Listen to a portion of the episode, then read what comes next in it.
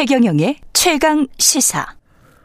예, 더불어민주당 윤호중 비대위원장과 함께하고 있습니다. 조금 더 질문 드릴 게 남아서 네. 계속하겠습니다. 지금 말씀하신 대로 근데 이제 밖에서는 언론에서 보기에는 이게 자칫 권력 경쟁으로 넘어가서 국민들에게 안 좋은 모습으로 비춰질 가능성이 높단 말이죠. 원내대표 선출과 지방선거 공천과 그러면서도 이제 쇄신의 모습은 또 보여줘야 되고 그러려면 어떻게 해야 되나요? 말씀하신 대로 굉장히 힘들 것 같은데.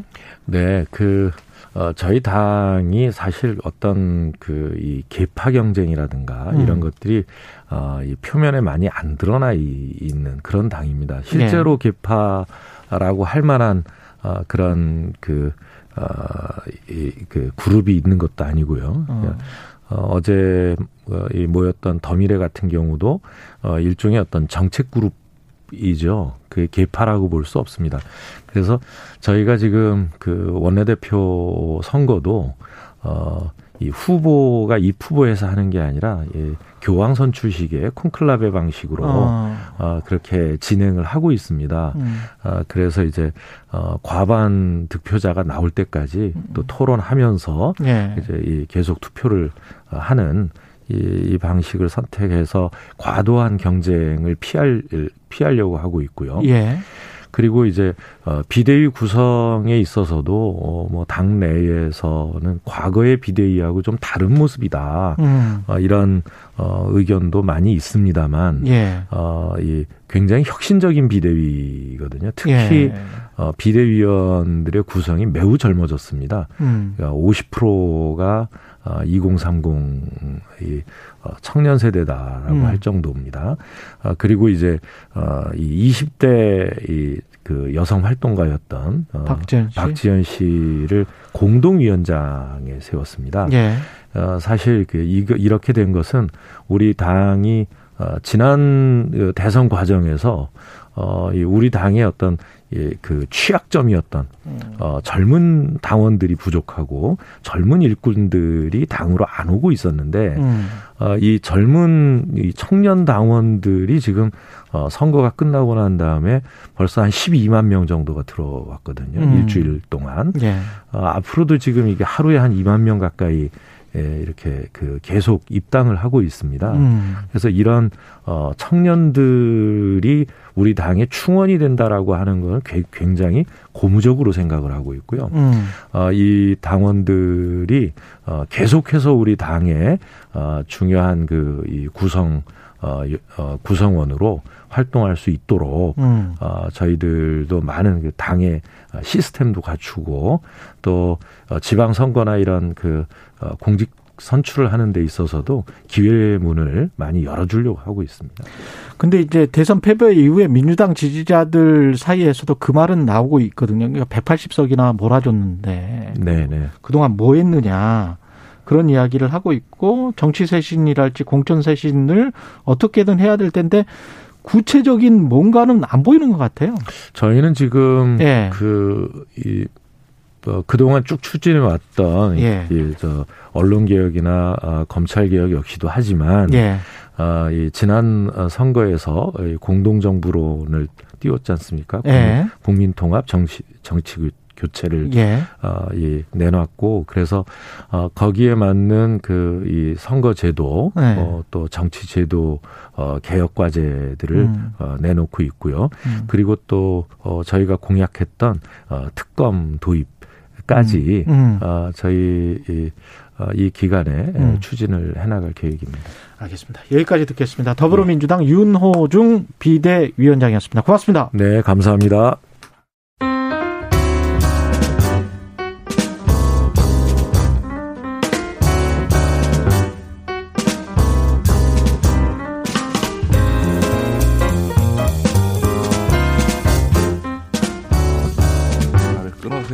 예, 더 나은 미래를 위해서 오늘의 정책을 고민합니다. 김기식의 정책 이야기 식센스 김기식 더 미래연구소 소장 나와 계십니다. 안녕하십니까? 예, 안녕하세요. 예, 국방부 청사로 이전 방안 적극 검토한다고 하는데 청와대 옮기는 거요? 예, 청와대 옮기는 거.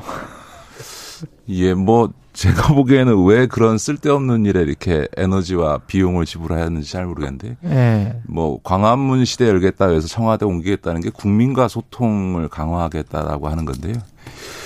이 소통의 문제를 이 SNS 시대에 뭐 지금 메타버스가 운이되는 이런 이제 이 4차 혁명 시대에 오프라인으로 소통을 공간적으로 물리적 공간으로 이해하는 거는 정말 디지털 정보를 표방하면서 참으로 그 난센스인 거죠. 예를 맞네. 들어서 네.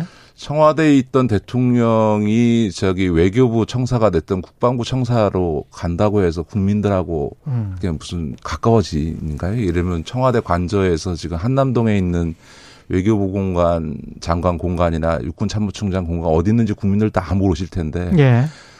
그 청와대에서 한남동 공간을 옮긴다고 해서 국민에게 다가가는 거냐. 그러니까 한마디로 얘기하면 정말 국민과의 소통이라고 하는 거는 현장에서 국민들과 소통하고 또 언론을 통해서 소통을 그쵸? 하는 거죠. 예, 근데 예. 그거를 지금 아마 이런 물리적 공간 이동으로 이해하는 구시대적인 발상을 하게 되니까 아마 청와대를 옮기는 비용만 직접 비용만 수백억이 들 겁니다. 왜냐하면 청와대 직무실, 비서실, 관저 다 옮겨야 되고 그거에 따라서 국방부가 하고 합동참모본부가 다 지금 옮겨가야 되고 기타 등등 해서 한 수백억이 들 거고요.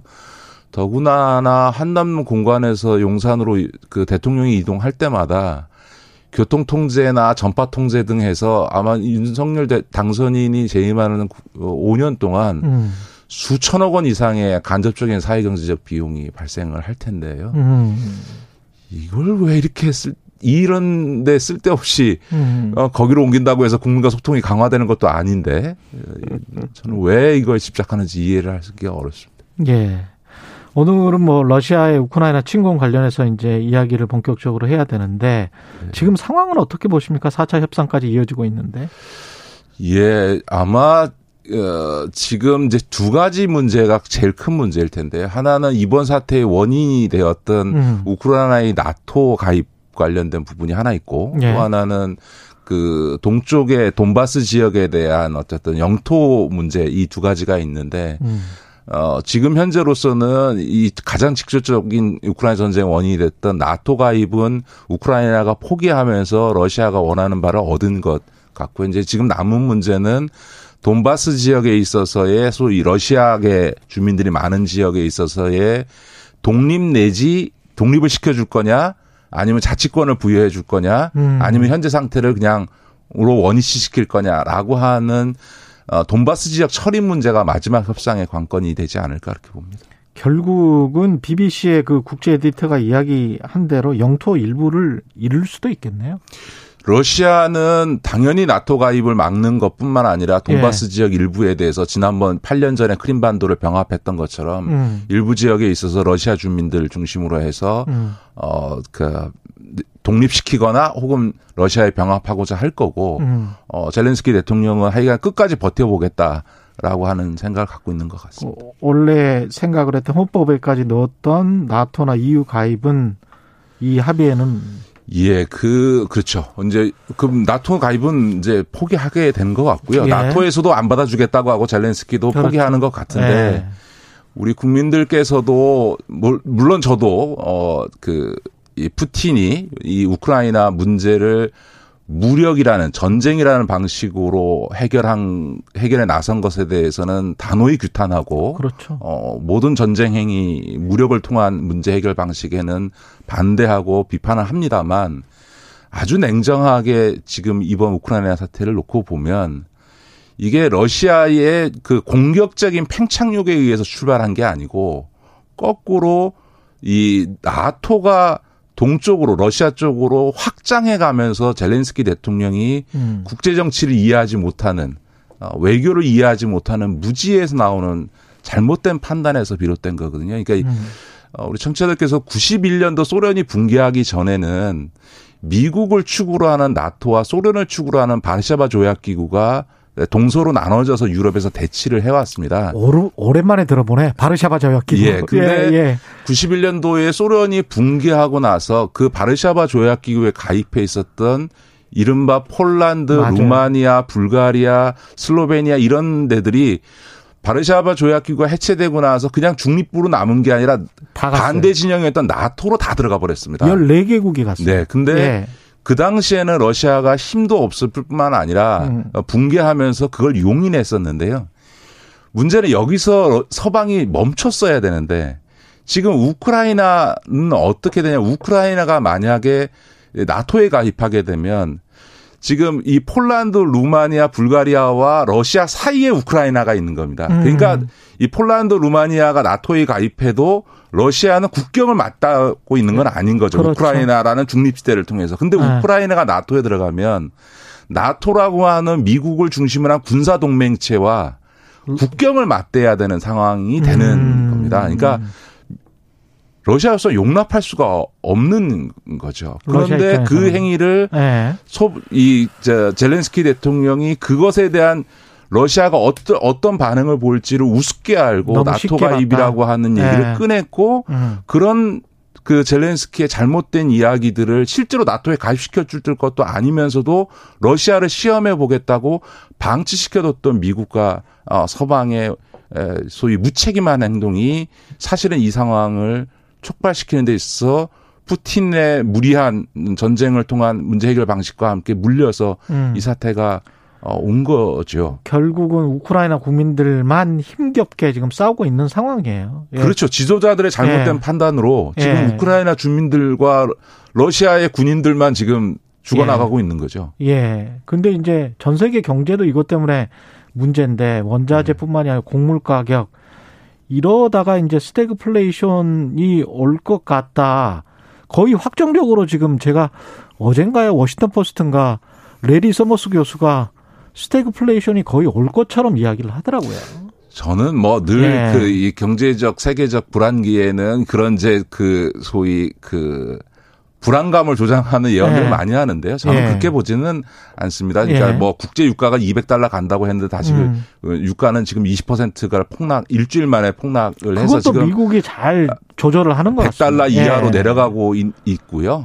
저는 우크라이나 사태가 지난번에도 말씀드렸지만 서로가 예상하는 수를 범위 안에서 움직여지고 있고 어느 수준에서 지금 이제 3, 4월 안에 저게 어쨌든 간에 휴전 합의를 할 거고 어느 수위에서 합의할 거냐만 남아있기 때문에 우크라이나 상황 자체가 미치는 영향은 조기에 이제 정리가 될 거다. 그래서 이제 그 세계 경제에 있어서의 변수는 사실은 가장 중요한 거는 미국이 금리 인상 속도를 어떻게 가져갈 거냐, 테이퍼링의 규모를 어떻게 가져갈 거냐라고 하는 유동성 문제가 주는 효과가 가장 크게 나타날 거다. 어젯밤에 0.25% 올렸죠. 네. 이제 그런 게 덜 큰 거고요. 그다음에 원유나 이런 문제도 지금 이 우크라이나의 반대쪽에서 지금 미국하고 이란하고 지금 합의가 이루어지고 있거든요. 그렇게 되면 이란의 석유가 풀리면서 사실은 유가를 안정시키는 요소들도 있고 해서 저는 경제에 미치는 파장에 대해서 너무 극단적으로 보면 안 되는데 오히려 국제정치적인 차원에서의 저는 파장은 커지고 있다라고 봅니다. 어떻게 신냉전 같은? 저는 미국이 이번 우크라이나 사태에서 세계 전략상으로는 아주 잘못된 전략적 패착을 두고 있다고 생각합니다. 사실은 미국은 주 상대가 지금은 러시아가 아니고 중국이거든요. 중국이죠. 그러니까 91년도 소련이 패망하고 나서 그 20년 동안의 미국 일극 체제를 유지하다가 2008년발 그 리먼 브라더스 사태라는 게 세계 일극이었던 미국발 세계 경제 위기가 발생했고 그렇죠. 그때 중국이 소위 세계 경제의 구원자로 등장을 하면서 소위 양강 구도가 만들어진 거거든요. 그 뒤로 지금까지 15년 동안 미국의 파트너는 경쟁 상대는 중국이거든요. 근데 중국을 경쟁하기 위해서는 사실은 러시아를 제휴해야만 이 중국을 대응할 수 있는 건데 오히려 트럼프가 맞았나 그러면 이번에 중국 그 우크라이나 사태를 통해서 오히려 지금 러시아와 중국이 매우 가까워지고 있고 이대로 가다가는 거의 동맹당 수준으로까지 갈 수도 있게 되는 상황이 온 거죠. 그렇게 되면 사실은 미국으로서는 대중국 전략에 있어서의 어떤 중요한 레버리지를 잃어버리게 될 뿐만 아니라 러시아와 중국이 정말 지구의 반을 차지할 정도의 어마어마한 그 규모인데요. 우리가 무슨 그 지금 러시아에 대해서 지금 가하고 있는 제재가 크게 두 가지거든요. 하나는 네. 금융 제재가 제일 세고요. 그렇죠. 또 하나가 지금 원유 수입 금지하겠다고 해서 에너지 이 수출을 차단하는 건데 네.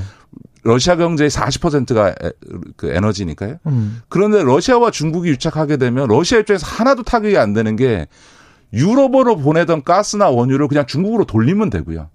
중국 입장에서는 중국이 미국과 함께 최대 에너지 소비국이기 때문에 에너지를 확보해야 되는데 오히려 이 우크라이나 사태를 통해서 러시아의 값싼 천연가스와 원유를 확보하게 되니까 중국도 좋고 러시아도 좋은 상황이 되는 겁니다. 아. 자, 이렇게 되면 러시아와 중국이 경제적으로 더 갈까봐지면서 예. 서로를 지탱해 주는 힘으로 작용하게 되겠죠. 그럼 미국에게 자, 그럼 미국이 도대체 얻은 게 뭐냐? 예.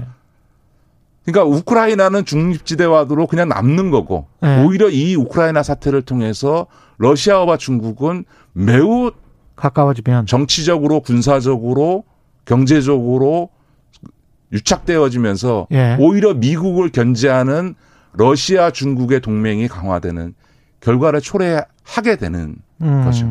그러니까 이거는 미국의 세계 전략에서 보면 치명적인 전략적 패착 오류를 뒀다고. 근데 또 다른 것이. 시나리오로는 중국이 네. 그 아주 가장 좋은 시나리오죠. 중국이 러시아와 거리를 두고 네. 중재자로 나서서 지금 좀 늦었을 수도 있습니다만은 네. 평화협상을 진행을 하고 러시아와 우크라이나에 네.